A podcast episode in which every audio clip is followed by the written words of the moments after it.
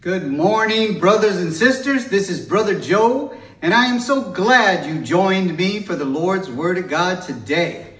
And today the message is about following Jesus. The love of Jesus is enormous, brothers and sisters. And so we need to have that love in us, Jesus kind of love. And so if you brought your Bibles today, please turn to the book of John, chapter 15 and we'll read verses 12 and 13. And this is Jesus talking. This is my commandment that you love one another as I have loved you. Greater love has no one than this, than to lay down one's life for his friends. Amen, brothers and sisters? Amen.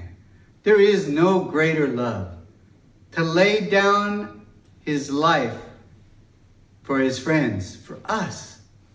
And he's God who came incarnated in human form, brothers and sisters, to die a suffering death for you and me.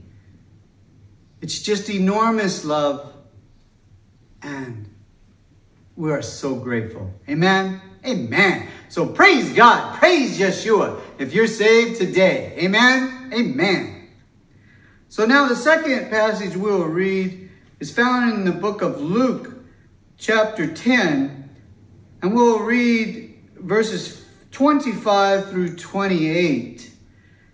And what happens is there's a lawyer who asked Jesus about being saved.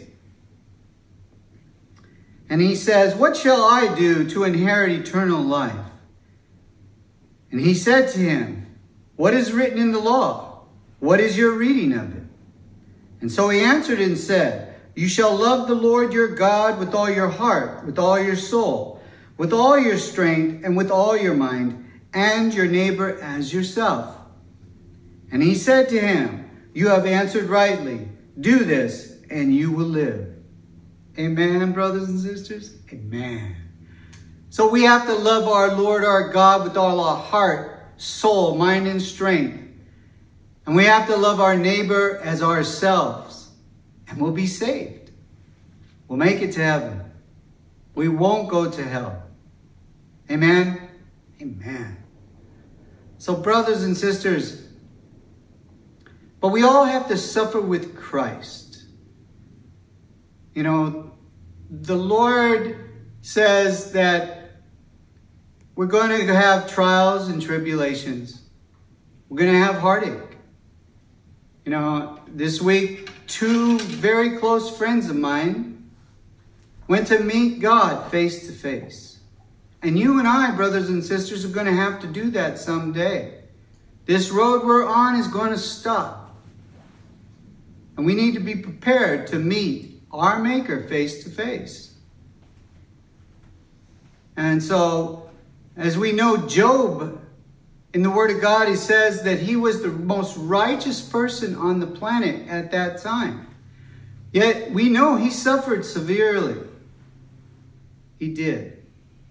And so you and I cannot expect to go through life without any suffering. Jesus suffered the ultimate penalty on the cross for your sins and mine. And we all need saved. Some people think they don't need saved. We all fall short of the glory of God, and we needed a Savior.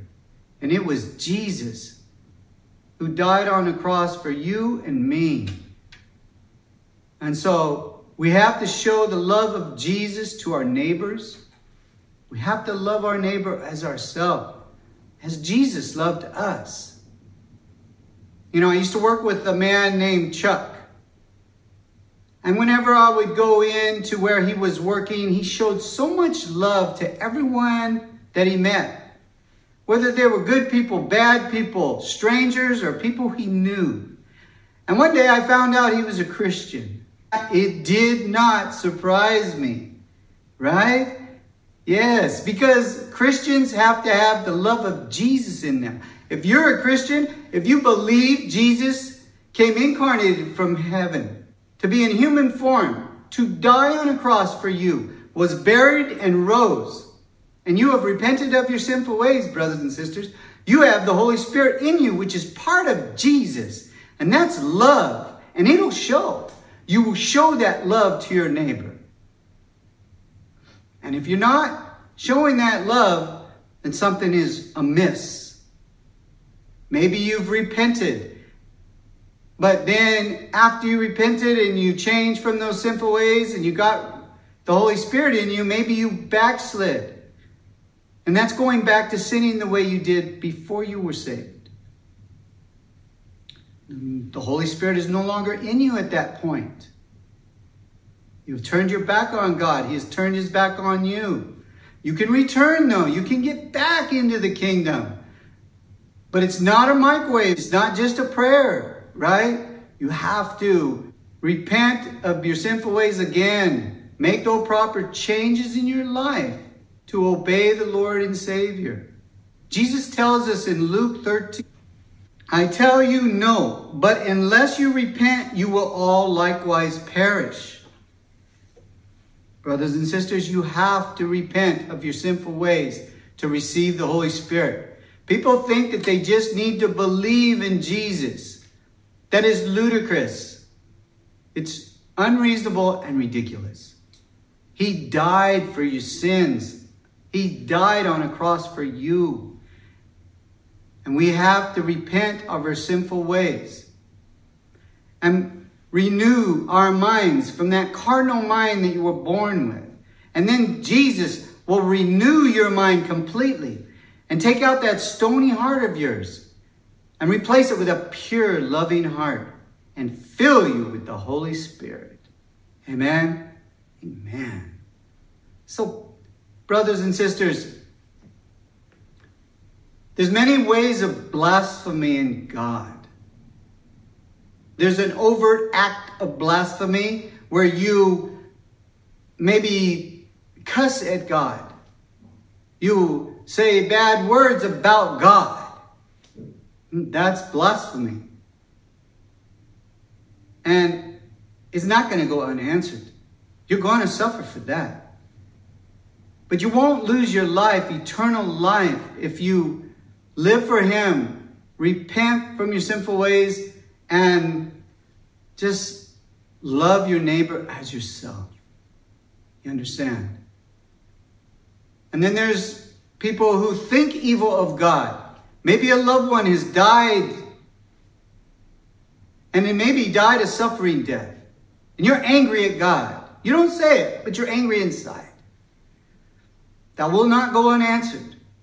It's a way of blaspheming God. And so you will suffer too. We all have to suffer with Christ. In Romans chapter 8, 16 and 17, it reads, The Spirit Himself bears witness with our spirit that we are children of God. And if children, then heirs, heirs of God, and joint heirs with Christ if indeed we suffer with him, that we may also be glorified together. Amen, brothers and sisters? Amen. So if you are suffering with heartache or physically suffering, people do one of two things when that happens. They either run to God or from God. And we always need to run to God. Amen? Amen. And He'll lift us up and carry us through the fire. And we will have salvation and live with our Lord and Savior forever and ever and ever. Amen? Amen. So, brothers and sisters, if you are not saved today and you want that love that a Christian has, you want that love that Jesus has, and have Jesus inside of you or if you've backslid and you want to rededicate your life to the Lord today, please bow your heads and repeat after me. Dear Heavenly Father, I humbly come before your throne. I have sinned against you, Father. And I ask for forgiveness for all the sins that I've ever done. And please, Father, help me to renew this carnal mind of mine. And please renew my mind. And take this stony heart out of me, Lord. And fill me with a pure, circumcised heart. And dear Lord, when you feel unworthy, please fill me with your Holy Spirit and write my name in the book of life and seal me for the day of redemption.